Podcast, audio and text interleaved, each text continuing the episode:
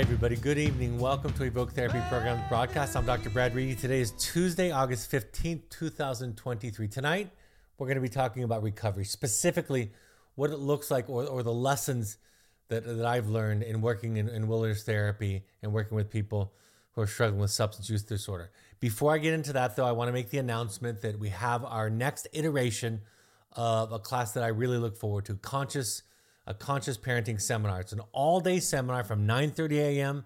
to 4:30 p.m. Mountain Time with an hour for lunch. This is a small group, so we keep it small. We have a limited number of attendees so that we can uh, have a dialogue. So beyond me just lecturing and talking and teaching, you can bring up your specific questions about your specific family, your specific circumstances, and we can have a dialogue back and forth. It's $400 per person for the full day, $700 if there are two people on a shared screen. You can contact intensives at evoketherapy.com for more information. So, I want to talk, first of all, of course, about some addiction. I want to talk tonight about uh, codependency to some extent. Um, but ultimately, I want to talk about, in, in a really accessible way, what recovery is and what it looks like and how it shows up in the wilderness.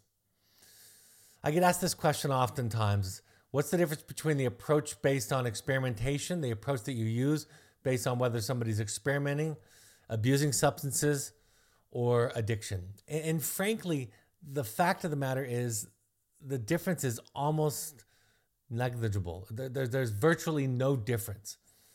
Good therapy for somebody suffering from substance use disorder is good therapy for somebody that has no issues with substances especially you know when when you think about somebody who's experimenting or using with that's underage using with using alcohol or illicit drugs you're already in a situation where somebody is violating social norms social expectations they're, they're going against their own development meaning that the closer or sooner that somebody is introduced to substances and substance use in their lives the, the, the younger it is the more the data shows the more likely they are to identify as having a substance use problem later in life. We also know because of development that the brain gets wired for addiction. The sooner, more repetitive uh, that, that we're introduced to substances. So, in a lot of senses, you're, you're really what I talk about with, with clients all the time is even if at this point I, I don't make, I almost spend no energy on trying to discern whether or not somebody's an addict or not, whether somebody qualifies for that label or that threshold or not. In fact, uh, in trying to, to qualify somebody like that, you're just going to meet with resistance anyway. So, what I will say to them is this is just what it looks like to be a healthy and a whole person. I think the same is true of, of recovery from codependency, from sex and love addiction, from gambling, from substances, right? You're talking about balance. And so, tonight I want to talk about the principles I'll introduce you to some of the steps. I'll introduce you to the seven challenges, to some of the other models, but essentially, it's all teaching the same thing. Individuals who begin using drugs as juveniles, as I mentioned, are at a greater risk of becoming addicted compared to those who begin drug use as an adult due to the immaturity of the teenage brain, particularly the part of the brain that controls impulses. You know, the the the, the young person's brain needs a lot of stimulation to experience a sense of novelty, a sense of a, a, rush, a high, if you will.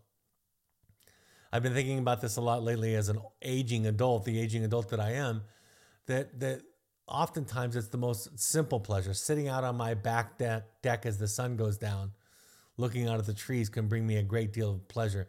Whereas a teenage brain is going to find that not very stimulating. They're not going to find that to be as, as, as pleasurable as an adult is. So if you wire a brain to to be stimulated to have a, a, a dopamine release, then the baseline is going to be um, is going to be lower. The baseline for that that dopamine release is going to be lower. So you're gonna you're gonna have that drive, that that addiction toward going back to the same substance, going back to the same exciting behavior. I was watching a panel some years ago where it was it was mostly dealing with it was a it was a, a conference that dealt with addiction and they were talking specifically about young adults in treatment on this panel and somebody asked the question what would you say to a young person abusing substances who thinks that they don't have a problem And, and several of the people went on and answered. And back to my initial point tonight, my response was I would just talk to them about life. One of the things that I, I, I've learned lately or been thinking about lately is that good therapy questions the whole personality. This is an idea from Carl Jung. The good therapy really puts into question the entire personality. That, that if we simply reduce the individual to a symptom and try to manage or cope or deal with that, we miss the entire picture. And, and while we might be able to, to accomplish some symptom reduction, the pathology, the issue, the, the unexpressed feelings, the, the unmet need shows up in some other area of life. So if I were presenting at this this symposium that I was just describing, where this question would ask, I would say it makes no difference to me. Just like when the client asked me, when the client made the point to me one one day and said to me, I am not an addict, and started to give all the evidence for why he didn't qualify for that particular label, I said, Great, let's keep it that way. Let's do this treatment that we're doing here so that you won't fall into that, that hole. This is this can be thought of as preventative as much as it can be thought of in terms of treatment. In fact, I talk about this all the time in parenting. Prevention is essentially the same approach as treatment. And that's why those of us who are in the treatment field, right, treating people with mental health issues, can come back and talk about mental health and communication and the building blocks for a healthy psyche, for healthy connection, for healthy participation in the world. So, what I said to him, what I say to you tonight is that's fine. And I think a lot of parents get caught up in the label. A lot of siblings, a lot of people, if you're watching your spouse, and the fact of the matter, and you learn this in your own recovery as a co-dependent, as a co-addicted person, you learn very quickly that it's not within your purview. It's not really any of your business to whether or not to label somebody with an addiction or not. The reason that people want that that label assigned and informally given to the person is because then it justifies for them certain decisions, certain boundaries, certain limits, certain consequences. But in recovery, when we learn things like no is a, is a, is a complete sentence, and that what other people think about you is none of your business, and that you're allowed to be a self, when we start to learn those principles, which are true of all of us, we don't need to decide whether or not our child or our spouse, our, our sibling, our, our, our, our adult parents are addicts or alcoholics or not. It doesn't matter to us because the boundaries that we decide to set are virtually the same really what I what I look for with somebody who's struggling with substance use disorder, with somebody who's struggling with addictions, with somebody who's struggling with anything, with with with self-sabotaging decisions, and I think we can think of addiction in a in a broader sense as a self-sabotaging behavior. That when I when I look at somebody who's suffering from that, I'm really looking at somebody who is in the position of surrender. Right? Are they at that point in their life where they realize, Look, my best thinking got me here. You'll hear that if you go to a meeting. My best thinking got me here. I'm open to suggestion. I'm open to coaching. I'm open to mentoring. I'm open to therapy. I'm open to advice. It's one of the things that I see with young people is my my my favorite indicator to look for uh, on their readiness to, to leave the program and to participate in the selection of the next program I look for that that surrender. When somebody says, when I say, you know, what do you look for in the, in the next stage of your treatment, the next stage of of your support? And when they say something like, well, I don't know, I don't know what I need. I thought I knew, and that's what got me here. So I, I, I really, I'm going to trust you. I'm going to trust my parents. I'm going to trust the experts. There, there, there's, there's that feeling that I need help. There's a humility there. There's an openness there. There's a I'm learning from my mistakes kind of attitude there. When people get very entitled and specific and demanding of what comes next or what has to happen, uh, you're seeing that lack of surrender. I remember th- this idea of surrender, which is a principle that I think that a lot of people struggle with. But this story that, that I learned many years ago, I think illustrates it metaphorically as well as anything. It's a, it's a fictitious story of a, of a lifeguard watching over the beach. And we're watching this lifeguard. We'll, we'll, we'll turn all the genders into male just to make it simple. The, the, the lifeguard is watching uh, the ocean. And somebody out in the ocean starts to struggle. And some of the observers look out and see the man struggling. He's starting to scream for help and look at the lifeguard. And the lifeguard makes eye contact and, and sees the guy struggling in, in this riptide in the ocean. And then the lifeguard, he continues to, to scan the beach and to look around. Moments later, the cries for help get more serious. Lifeguard again makes eye contact, looks out there. The, the people around him are seeing that he's observing Moments later, after he looks around a little bit more, there's a there's a less intense, less less uh, quieter uh, call for help by the person that's struggling in, in swimming. The lifeguard gets down from his tower, swims out to the ocean, and brings the guy into safety. Somebody walks up to the lifeguard afterwards and says, Why did you wait so long? I, I know that you saw him before you went out and saved him. And the lifeguard says, if I would have went out there when he first asked for help, he was too strong and he probably would have drowned us both. I had to wait until he was weak enough to accept the help. Now, of course, this is just a metaphor, and any lifeguard is going to respond to somebody asking for help. But we understand what that looks like and we understand what that feels like. I've heard lifeguards in real life say that part of the, the use for their, their orange flotation device that they use.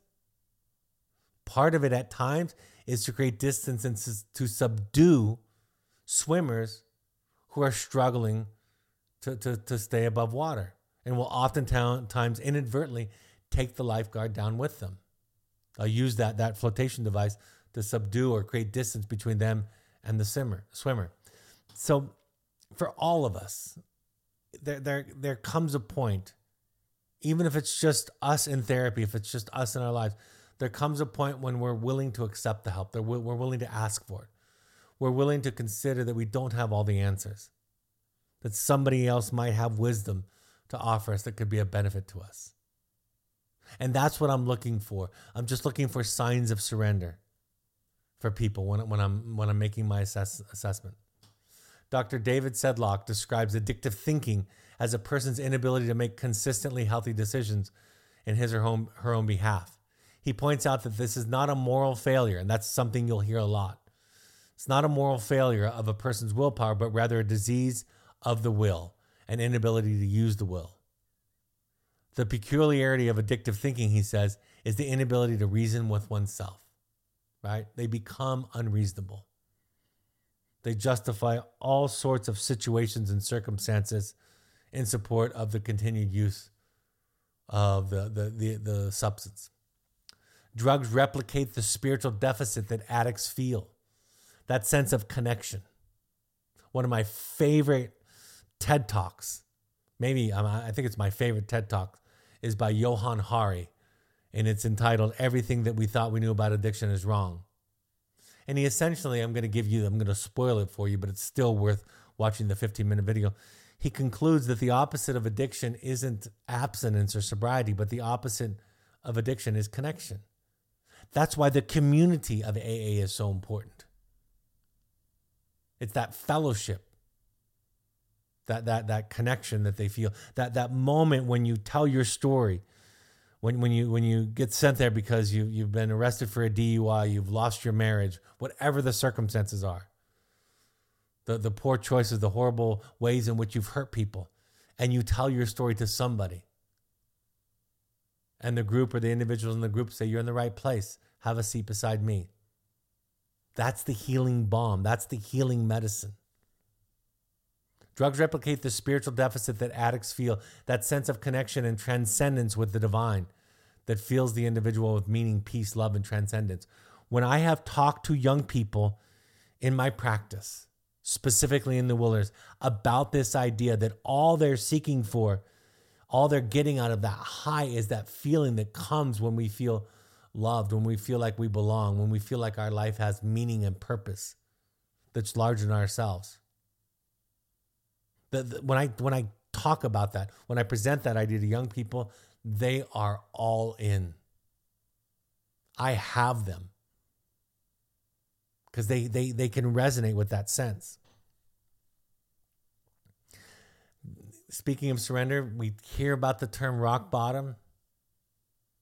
Really, it's about changing a, a perspective of the person struggling from addiction. People quit drinking and using drugs for the same reason that they start to feel better. Rock bottom is nothing more than a change in perception, where abstinence is seen as a lesser distress than the use of chemicals. And and and that's an important thing to to realize that part of what we're offering to people that are struggling is that there's a better way. When somebody says, I've heard this before. I've heard young people ask, What's in it for me? And I've heard them get criticized from older adults, from parents saying, look how selfish and narcissistic they sound. And I've said, but that's the right question. If we're trying to, for, for lack of a better phrase, sell them on the idea of sobriety and abstinence, it's very appropriate to ask, what's in it for me? Why would I do that? And the answer, of course, is to feel better, the same reason that they got into it. Speaking of relapse, relapse doesn't have to go back to square one. I've heard people talk about relapse in terms of flare ups. And I've never seen, I've never agreed with any models that have zero tolerance in terms of treatment. That doesn't mean that you compromise all of your values all of the time and that you're just, you're, you're basically just subject to the whims of the moment. I'm not saying that, but it has to be more complex than, than sobriety, abstinence, or, or relapse. There have to be nuances to it for it to make sense. And, and part of what you rely on when you're working with somebody who's who's relapsed is how much have they integrated the recovery lessons already? Because you, you lean on those, right? You make use of those, you reference those, you call those out, you, you evoke the wisdom that has gone dormant. Somebody who's in a, in a mere flare up, using that parlance, somebody who's in a, a mere flare, flare up doesn't regress all the way back to that old type of thinking right? They're still they're still within reach. Relapse, I like to think of relapse as a is a full blown regression into old ways of thinking. Again, I think that the the the recovery thinking has gone dormant, so it still can be accessed. But somebody in, in relapse is displaying, demonstrating that old kind of thinking, that old kind of responding to life. Therapists, sponsors, or mentors can help all of us recognize relapse, recognize our old thinking patterns. When we try to convince addicts of the fallacy of their thinking, it is like telling somebody that it is her, her belief, that his or her belief in the law of gravity, gravity is a delusion. It is the height of futility to expect an addictive thinker to abandon that concept of reality and accept ours instead. And yet, the average layperson thinks that the solution to addiction is you got to lecture to them. I even remember I had a group of recovery professionals come out and visit me when I was in the wilderness some years ago. And there were several of the clients and the students in the group talking about that they still wanted to go home and use, that they thought now that they could manage it. And the person that was leading the tour pulled me aside and said, You got to say something to these kids. You got to point out that, that that's just not reasonable thinking, not rational thinking. And I, I, I listened and I, and I spent some time with them. I said, first of all, I can get the kids to say what I want them to say by, by using enough leverage. And I have plenty out here. But I'd rather hear the truth from them. And if that's what they still believe, that means that I understand that we still have work to do in this area. And number two, you don't know that they're wrong. You really don't. And that's one of the limitations that I see in the treatment field is that people that are in recovery, people that are sober, that are practicing abstinence and a program often don't understand the mechanisms that, that work in treatment to help somebody else. They know what worked for them. Oftentimes it was a it was a metaphorical two by four to the side of the head that woke them up. But but oftentimes people that are in recovery from, from addiction will treat people that aren't, that are abusing substances or other issues that are addictive or compulsive. They'll often see everything as a, as a, as a nail. They'll see themselves as a hammer and every other person as a nail. And tonight, if, if nothing else, I want to expose you to, to what the research has shown us is the most effective way to deal with people that are struggling with substance abuse disorder, substance use disorder. Addicts must lose their faith in their current reasoning power. They must accept the possibility of another version of reality from someone they trust. I'm going to read that again. Addicts must lose faith in their current reasoning power, and they must accept the possibility of another version of reality from someone that they trust. The key is the trust, the key is love. And if they feel that agenda of control and domination, it's much more likely to result in resistance. So there has to be patience and compassion and love and, and waiting. You do it in a place like a wilderness therapy program that we run, and you find that those messages are, are much more impactful. Right? You can get a lot accomplished in a shorter period of time. But the fact of the matter is, beating somebody over the head with the message that they're wrong and that you're right doesn't work. I love this because this speaks specifically to the non identified patient. This is one of my favorite quotes of all time from the book Addictive Thinking by Abraham Twerski. He says, The mother of a young woman who was destroying himself with alcohol and other drugs could not understand how he could be oblivious to the disastrous effects that chemicals were having on his life. She asked for help in dealing with him. And I quote, the quote is, But don't tell me, she said, I have to put him out of the house or that I should bail, not bail him out of jail, she said. I don't want to hear that. I responded, Please tell me how much is two plus two, but don't say four. She had been unable to see that her own thinking was no less distorted than her son's. I'm going to say a bold thing tonight that until the codependent, the, the, the parent, the spouse, the brother, the sister, until they realize, come to terms with the fact that in so many ways, their thinking is as distorted and dysfunctional as the person suffering from the addiction, until that happens, family recovery won't progress. And by the way, let me be as clear and explicit as I can. When I train therapists, I teach the exact same thing to the therapist. I say, until you can realize, come to terms with your own pathology, your own mental illness, your own neuroses, your own complexes, until you can come to, to some kind of awareness of those, and that those are, are your, your main projects to grapple with for the rest of your life, you're not going to be that helpful to the people that you serve. And the, the, the most interesting thing is that people that love people that are struggling with addiction have the exact same excuses for not getting help, not going to meetings, not going to therapy, not getting treatment as the addicts themselves. It doesn't apply to me. I'm different. I don't have a problem. These people are worse than me. Right?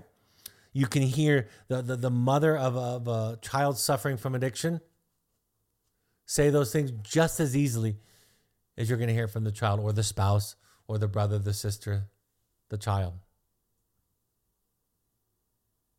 The original concept of codependency were developed to acknowledge the responses and behaviors people develop from living with an alcoholic or substance abuser. But let me just tell you this. I want to be as clear as I can. There, there are people that, that are the parents of, the spouses of, the siblings of, the children of people suffering from addiction that are relatively low on the codependent scale. And there are people that are extraordinarily high on the codependent scale who don't have anybody in their immediate circle who are suffering from these kinds of disorders and diseases. So it's not a simple cause and effect, right? It's a way of being that tends to form together. Again, one of my favorite things that I've ever seen, and I've seen it more than once. My favorite thing that I ever see is when a parent or a sibling, I've seen it with siblings, who's not struggling with substance use disorder can say to the person struggling with addiction, My issues are just as severe as yours. They might not show up as obviously as yours, but they are still life threatening. They are still dangerous. They are still damaging to my life. Co addiction focuses on keeping things the same. Codependency keeps things the same, it fears change. We call this homeostasis in family systems or in systems theory, right? That tendency to change back to what is normal. The way that I've been saying it for the last few months is that healthy behavior will feel wrong to almost everybody at every stage, right? When you're ready to level up to the next next stage of mental health, it's going to feel wrong to you. You're going to feel guilt, you're going to feel fear, you're going to feel shame. The people around you are going to tell you that you're wrong, tell you that you're crazy tell you that you're headed off in the wrong direction. If this were not true, we would all just get better. So, as you think about this, if you're the non identified patient, if you're listening to this, watching this, because you, you have somebody in your life, a child or somebody else in your life that you love that's struggling with addiction, I will tell you that the best way to understand their issues is to look at yours and understand yours first. In codependency, it becomes a condition that supports another's addiction in a complementary role. You are codependent with the addict, right? You're functioning in such a way to support each other. And it's back and forth, by the way. I have never to this day met somebody suffering from substance use disorder who also didn't have a significant amount of codependency. And the, the thing that a codependent person shares with somebody abusing substances is that it, the solution is outside of them. See, for the addict, the solution is alcohol. I ingest alcohol or drugs and I feel better. For the codependent, I control or change or fix somebody else and I feel better. Like my wife often says, and I've heard her say it a couple of times in the last week some people snort drugs and she snorts people. Codependency has expanded into a definition which describes dysfunctional patterns of living and problem solving developed during childhood by family rules. It's essentially an attachment fracture. It's basically an attachment wound. It's when people don't, you know, I, I just saw the Barbie movie and I could talk about um, the Velveteen Rabbit and I could talk about uh, Pinocchio. They're all the same story. And if you haven't seen the Barbie movie, pause this for the next 30 seconds or so. They're all about becoming human, becoming real. And what do you have to do in all those is you have to take the good and the bad together. You have to learn to feel. You have to face the dilemma in life and take no shortcuts. I've often talked about addiction being like a magic wand. Imagine giving a magic wand to, to a five year old. How would you feel about that if a if a five year old in your life was handed a magic wand? My answer to that question is it would terrify me. There was actually a, a an episode in part of the movie of the Twilight Zone that, that showed something like this. It's a bad idea to hand, hand children a magic wand. But now contrast that with what if you handed a magic wand to a wise, venerable soul? somebody who'd lived a long life, who developed discipline, who was compassionate, who was grounded, who was safe, who was wise. You would feel a lot more at ease. Maybe not perfect, but a lot more at ease, right? Everybody needs to have a relief from pain. Everybody needs to escape sometime. We can't always be working, right? Play is an important part of a balanced life. We, we, we all need that. But for children, because of their development, and for people that suffer from this disorder, from this disease, the, the, the draw to use that magic wand compulsively, no matter what the consequences, is too great. It's too great. So it's just it, it's it's a life out of balance. It's another way to think of addiction. Just simply out of balance.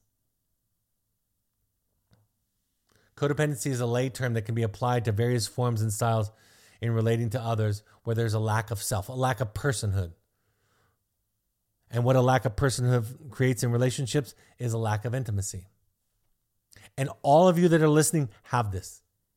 All of you, you that are watching have these issues. Every one of you. I have these issues. And until you accept that and deal with that and grapple with that, life will continue to treat you unfairly, at least in your own mind. This lack of self, this lack of healthy intimacy feels like over connection, over identification. And specifically in our program, we use so much experiential therapy because I think it it because people suffering from addiction or codependency are, are, are so capable of justifying and rationalizing, intellectualizing away their issues. And that's because of shame, right? And experiential therapy does two things that are wonderful. First of all, it, it exposes the issues without the person knowing it. Right? You engage somebody in an exercise, in an activity, in our case, in small group living, nomadic camping. You involve somebody in that kind of environment, their issues are going to become apparent. They're, they're going to show up. That's the first thing that does. The second thing that it does is experiential therapy or experiential work also heals through experience and not just through words, right? To, to walk into a therapist. The reason that I ask you folks to go to Codependence Anonymous, because first of all, it's just a good idea. But like I say often, the reason I, we want you to go to Codependence Anonymous or Al Anon, if for nothing else, see what it feels like to walk into a room of strangers and have to tell some part of your personal story to them. And what's the experience? The experience is that you might be judged. Right? And if you're you're you're lucky and, and good groups, good therapists will demonstrate this. If you're lucky and you walk into the right group, into the right therapist's office, they won't judge you. That is the experiential healing. This is all about shame and guilt, folks. This is all about not knowing how to be a person and deal with the guilt that comes from setting boundaries and saying no, from not finding your meaning, your connection. Talk therapy is, talk therapy is a process of helping the unconscious to become conscious. Spoken communication is invaluable, yet at the same time limited in helping us become aware of our inner life and our unconscious ways of relating to each other. Experiential therapy, as I mentioned, th- those techniques are in action and externalizing and resolving interdevelopmental conflicts by recreating personal stories from the past and present circumstances and transforming them into tolerable life experiences. Mark Fel- Felber said that.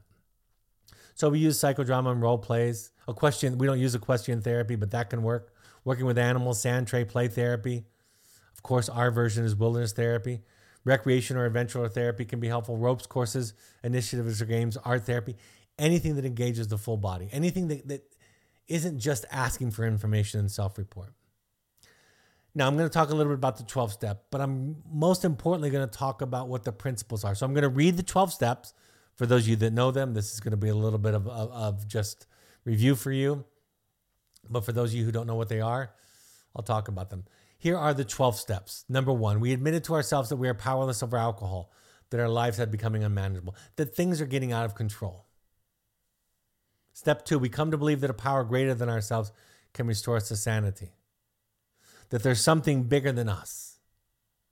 One of my favorite quotes from a recovering alcoholic was that the difference between God and me, he said, was that God never thinks that he's me. When we are in our codependency, when we are in our addiction, we think that it's up to us. The whole world relies on us. Nothing will go well unless we do it. I know I can relate to that. Step number three, we made a decision to turn our will and our lives over to the care of God as we understood Him. We learned to accept, really, in, in Buddhism, they call it radical acceptance. In Christianity and Judaism, in Islam and other faiths, they call it faith.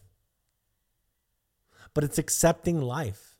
It's accepting that I have a, a some people call it a, a, an allergy to substances, to alcohol. that when I take one drink, I lose my ability to, to make decisions and I, I drink again and I drink more and I drink more and I drink more.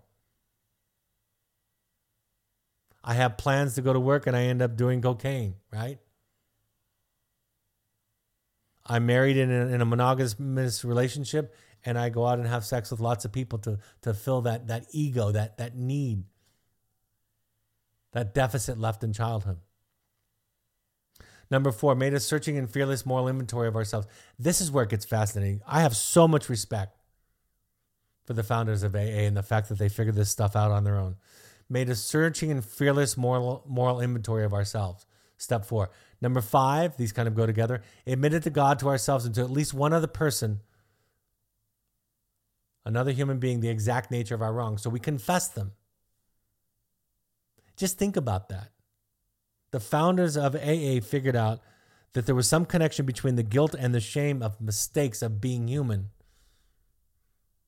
of confessing them to one other person. By the way, it's important that the person you confess it to is capable of holding it, holding you with compassion and non judgment.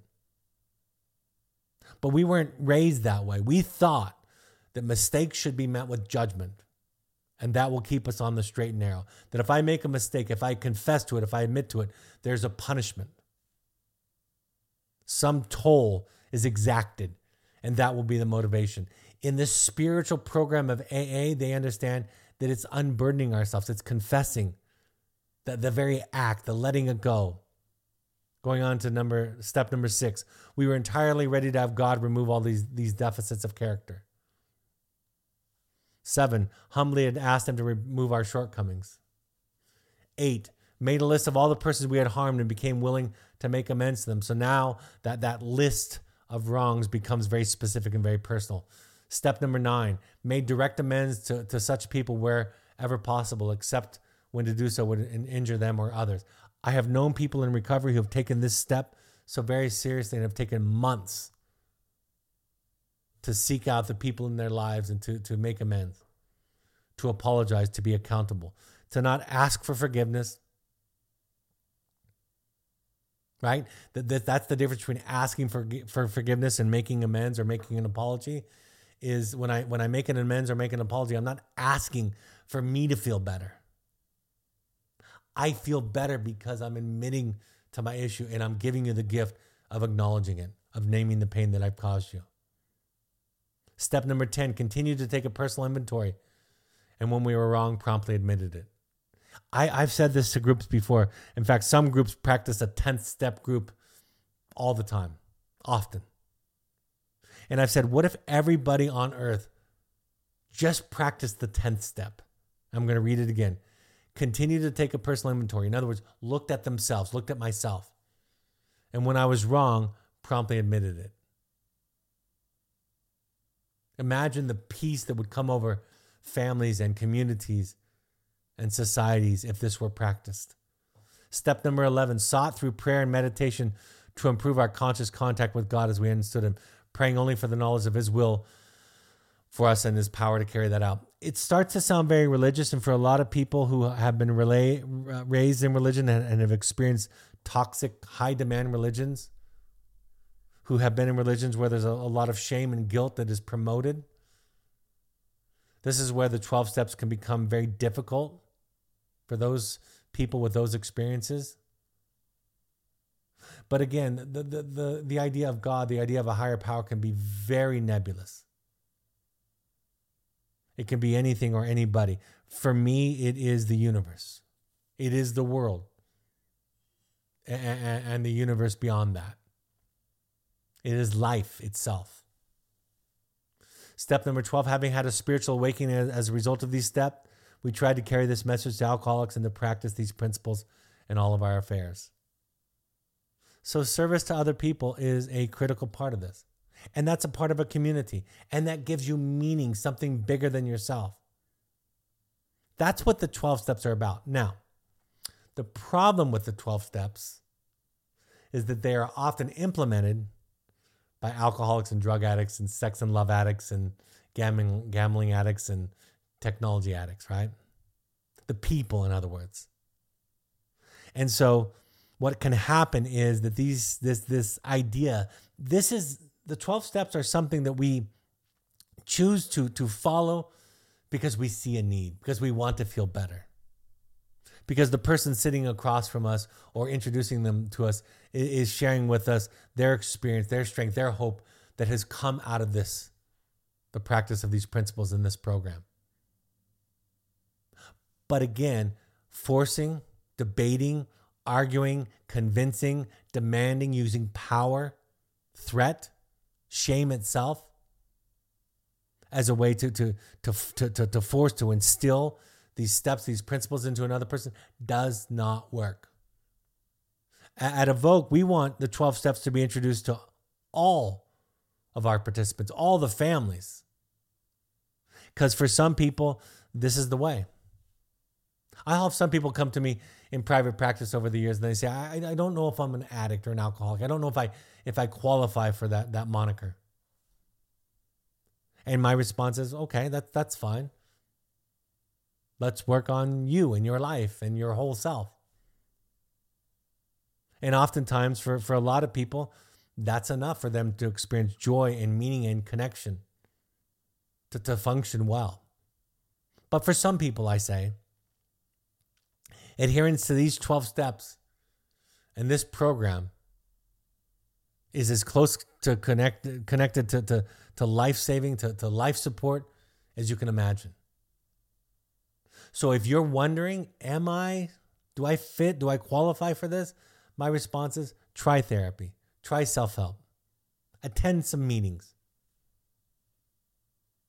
listen to podcasts, read my books, you know, do, do the work. And if that works to, to, to create balance and joy and connection and meaning, and a healthy relationship with whatever it is you might be struggling with, wonderful. If not, then you know that there's a program to go to that's a little bit more structured, a little bit more formalized, and that has amazing success. So, all the debates, folks, all the debates about recovery approaches are just a distraction. They're noise, they're static. The principles involved in the 12 steps are, are in all of psychology and all of mental health training and, and teaching. I listed the principles here as I saw them the 12 step principles embedded in the steps control versus transcendence. Tell me as a parent you can't relate to that. That desire, that impulse to control, in this case, often a child, somebody else, so that you can feel well. I teach this all the time that so many parents think that the unhappiness that they're experiencing is caused by the child or somebody that they care about who's suffering. And while that might be true for today, ultimately, it is our job to make our own serenity, our own peace, our own happiness our responsibility instead of somebody else's. If I relegate my joy, my, my, my, my serenity, my peace of mind, my meaning to somebody else, I will forever remain a victim and powerless to life. Carl Jung said it in, in, in sort of a way. He said, We will call it fate. Right? If we don't make the conscious, the unconscious conscious, if we don't become aware of our own issues, we will refer to it as fate and forever remain a, a victim to that. It's a day at a time right? Learning to be present in the moment and take it a day at a time. Learning to feel. And again, this is this is consistent with being enlightened, being mentally healthy, and being in recovery. Recovery is just that you're on the path. That's all it means is that you're trying, that you're working on yourself. That you're taking, however small and however slow, you're taking small steps toward your larger, your, your giant self, as Khalil Gibran calls it. Surrender and humility are the third set of principles that I talk about. I've talked about that. There is a, a humility, a teachability. And in although I don't identify as a somebody who suffers from substance use disorder, definitely I, I do identify with somebody who suffers from codependency. This idea of surrender and, and humility applies to me in my life to not be so sure, to not be absolute in my convictions, to be open, to be learning, to be growing, to accept the fact that I don't have all the answers, that I don't have it all figured out. The next principle is vigilance. This is something, again, I, I hear debates about this. I've even used some terms I'm quite aware of that some people might find offensive. I use, I've used the term addict and alcoholic as a sort of shorthand to describe people that suffer from substance use disorder, and it's often referred to. People are referred to that in, in within the 12 step community. But there is some when somebody says at a meeting, "Hi, my name is Brad. I'm an alcoholic," even if I haven't had a drink in 25 years, they're saying I have to maintain a certain kind of vigilance about my relationship with alcohol. If I don't, I am at risk. Again, my friend, that that that friend who identifies as an alcoholic, who shared with me some time ago that the, the difference between him and God is that he never thinks that he's God. Excuse me, God never thinks that he's him. That same person, with regard to the vigilance, said, If I found out today, if I were to discover today, he said, after 20 years of sobriety, if I was to discover today that I'm not an alcoholic, the first thing that I would do is go have a drink. Vigilance is saying, I need to work on this. Vigilance is saying there's something I have to account for in my in my personality, in my construct, in my psyche, in my genetics, in my brain. And all of us can relate to that. To recognize the predisposition to consider that as we make our choices. Participation in rituals and group support and community is all about finding that belonging, finding that meaning getting rid of the shame by disclosing our secrets. There's a phrase in recovery that says you're only as sick as your secrets. And they don't mean, of course, that the secret itself is sick. They just mean keeping the secrets is the problem. You don't have to tell everybody everything, but you have to tell one person everything in this model. You have to tell somebody about your darkness because it's only in that moment that you confess to your darkness that you have the opportunity to be loved just as you are. Right? Self esteem is not convincing yourself. If, if people tell you you're a good parent, a good person, don't believe them. Don't believe them. They're just trying to make you feel better. The fact of the matter is, you're sometimes good and you're sometimes bad. You're sometimes wise, you're sometimes ignorant. You're sometimes disciplined and you're sometimes irrational. You're sometimes generous and you're sometimes stingy. And self getting rid of our those secrets is is is getting in touch with your humanness. That's what Pinocchio had to do. He had to own up. It's empathic treatment without judgment. The, the goal of, of, of, of the 12 steps is non judgment, essentially. Now, almost in in in contrast to or in reaction to, a man by the name of Dr. Robert Schwebel came up with something called the seven challenges. It, it gets pitched sometimes as an alternative to the 12 steps, but I see them as completely compatible. Compatible. In fact, I think the seven challenges, if not adopted, render the, the, the 12 steps or 12 step approach futile. And this is what he said. And I'm going to teach a little bit about this because it seems the language that he uses in the seven challenges is so obvious that it might be missed. He says, the first one, we decided to open up and talk honestly about ourselves and about alcohol and other drugs. Step two, we looked at what we liked about alcohol and other drugs and why we were using them. Step three, or challenge three, we looked at our use of alcohol or other drugs to see if it has caused harm or could cause harm. harm. Challenge four, we looked at our responsibility and the responsibility of others for our problems. Challenge five, we thought about where we were de- seemed to be headed, where we wanted to go, and what we wanted to accomplish. Challenge six, we made thoughtful decisions about our lives and about our use of alcohol and other drugs. Step seven, we followed through on our decisions about our lives and drug use. If we saw problems, we went back to earlier challenges and mastered them. This is just about getting rid of the defenses. And, and if you're a treatment professional or a parent, it's about not provoking the defenses. We actually invited Dr. Robert Schwebel out to talk to our team some years ago. And we were we were hosting a, a clinical weekend, two day weekend with all of our team. There were probably 30 or 40 people there. And when he presented the seven challenges, it seemed to be common sense to us because we had a, a, a good knowledge base and attachment based therapy and motivational interviewing. And it was getting time for lunch, and I was moderating the day, and I said, "Hey, Dr. Schwebel, we have to go to we have to go to lunch. We're a little bit over time, so we have to get to lunch, and we can finish the activities and the you know some of the exercises later on after lunch." He said, "I just want to do one quick exercise before lunch," and I said, "Fine, I'll, I'll volunteer."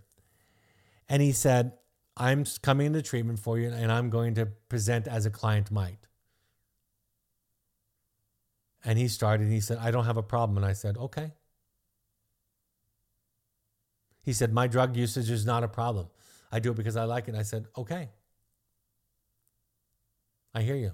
I'm not here to convince you that it's not.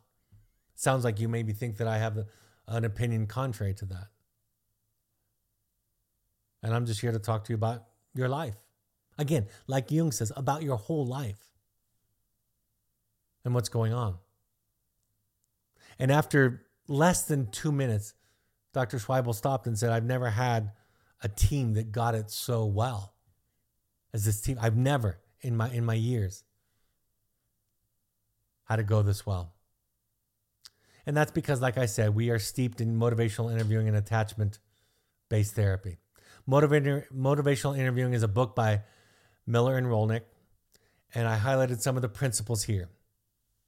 Confrontation is not yelling, anger, or self centered. It must come from a place of love or client centeredness to be trustworthy. In other words, confrontation, according to Miller and, and Rollnick, is saying, I see you saying that you want to live a, a, a, a life where you can go out and have fun, but I also see you here making choices that prevent that from happening. It's just simply pointing out the cognitive dissonance. They talk about how confrontation provokes defenses that to try to control what somebody thinks, to try to manage somebody, to try to confront their, their belief systems head on, often causes them to dig in more, to become more fortified. We don't argue, we don't try to manage parents, we don't try to use shame and fear to control you to make decisions with your children, nor do we try to do that with your children. We encourage you to take a we'll see attitude just to stay awake, to open your eyes, to look at your participation with your child with their symptoms, to be open to a new way of thinking about it, and to explore that. Harm reduction is a model that suggests that you can treat people who are suffering from substance use disorder by helping them to manage the alcohol and drug usage or whatever the addiction is. And it works for some people. I'm just going to say that. And there are some people that it does not work for. You can go to harmreduction.org if you want to learn more about it.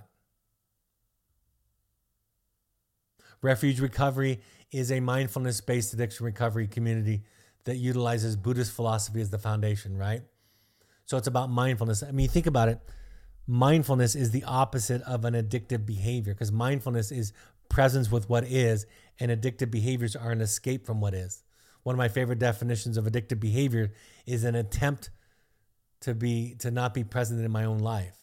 And mindfulness is the opposite. So you kind of combat it with its its core energy or impulse. Refugerecovery.org is a great resource.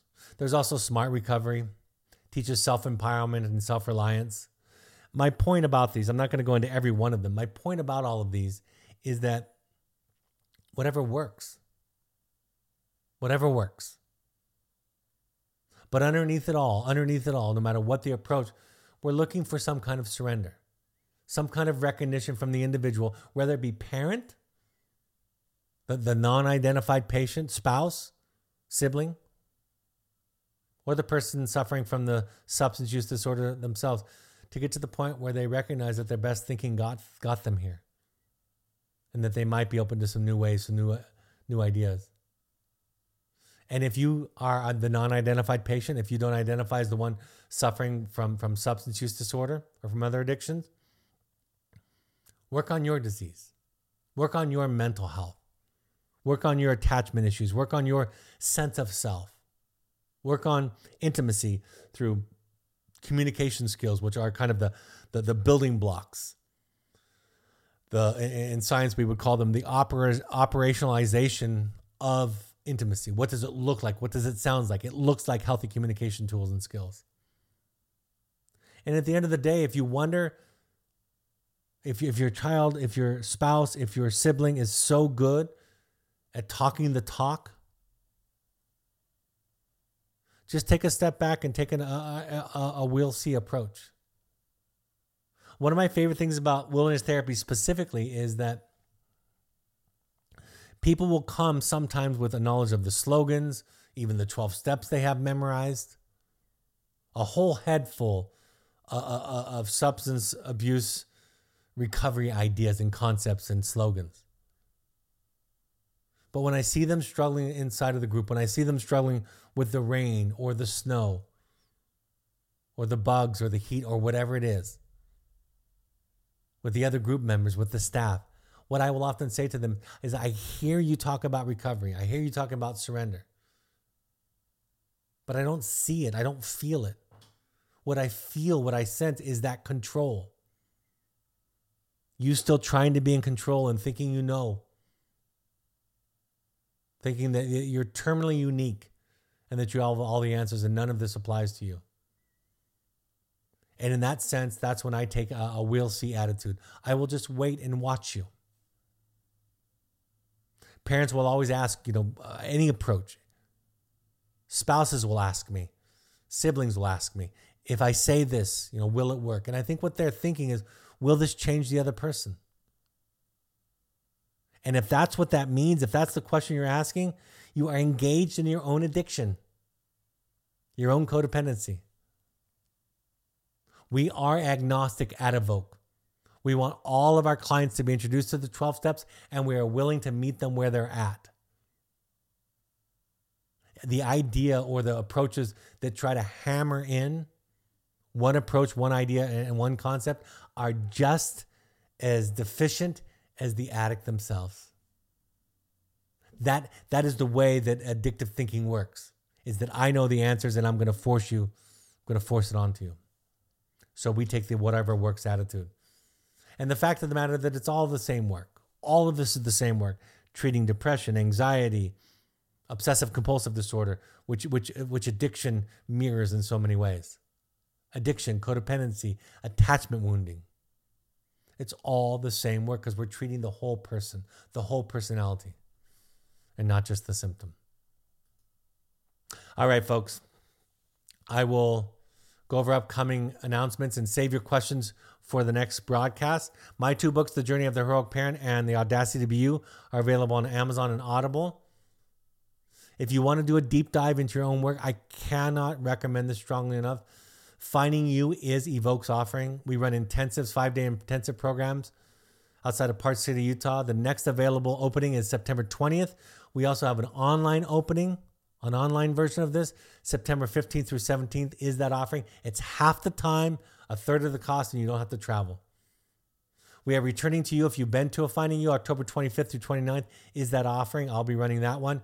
And then we're going to go back to the UK in the spring and be running another weekend another Finding You weekend in the UK. We also have custom Finding Connection for couples and also for parents and finding family. So just contact intensives at evoketherapy.com for more information. We have support groups for current and alumni families. October, excuse me, August 17th at 7 p.m. is that next offering. Once a month, we have an alumni only meeting for those that are a little bit farther along in their process. August 22nd at 6:30 p.m. Mountain Time is our next offering, and then we have an intensive support group once a month. September 12th at 6 p.m. Mountain Time is that next offering. Just go to our website, look at family involvement for more information on that.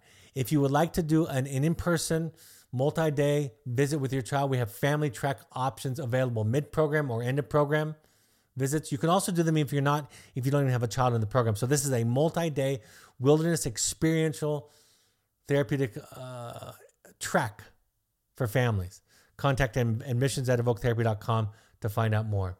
We have Evoke coaches who are trained in the attachment based model for parents, couples, families, or individuals, any issue in life. that you want to work through, you can contact coaching at evoketherapy.com to find out more. We ask all current families to attend at least six of the following, any combination of the following uh, 12 step support groups Al Anon.org, CODA.org, FamiliesAnonymous.org, or AdultChildren.org. You can also go to RefugeRecovery.org, which I talked about tonight, or NAMI.org, the National Alliance on Mental Illness, to get free classes and resources in your area. All these broadcasts are available on Spotify or your favorite podcast app. Just search Finding You and Evoke Therapy Podcast or go to soundcloud.com on your computer and find us there. You can also go to uh, Evoke's YouTube channel and watch the li- the rebroadcast of these live episodes with the video and slides there. You can find Evoke Therapy programs and me, Dr. Brad Reedy, on Twitter, Threads, and Instagram using the handles at Evoke Therapy and at Dr. Brad Reedy, respectively. And you can find the Evoke Intensives program on Instagram using the handle at Evoke Therapy Intensives. On Facebook, you can find us by searching Evoke Therapy programs or Evoke Therapy Intensives. And of course, the Evoke Therapy blog has wonderful content added each week. If you want to give back for people that can't afford treatment or if you need help, the three charitable partners that we work with are choosementalhealth.org, sky'sthelimitfund.org, and evokefamilyfoundation.org. My next broadcast will be August 22nd, next week, a week from today at 6 p.m. Mountain Time. I'll be doing a live Q&A. You can always send in questions, topics, suggestions, feedback to webinar at evoketherapy.com. All of the pre-submitted questions will be the first ones that I address, and you can listen to them. You can listen to me uh, respond to them live or on the podcast. All right, folks. I hope this was a helpful point of contact, giving you a way to think about the 12-step or recovery in the wilderness in ways that you may not may not have thought about it in the past. And as always, and this goes to the heart of what I've been talking about today. For and on behalf of the people that you love and the people that love you, thank you for showing up and being willing to learn and being willing to do your work. Have a great evening, and I'll talk to you a week from tonight. Take care. Bye bye.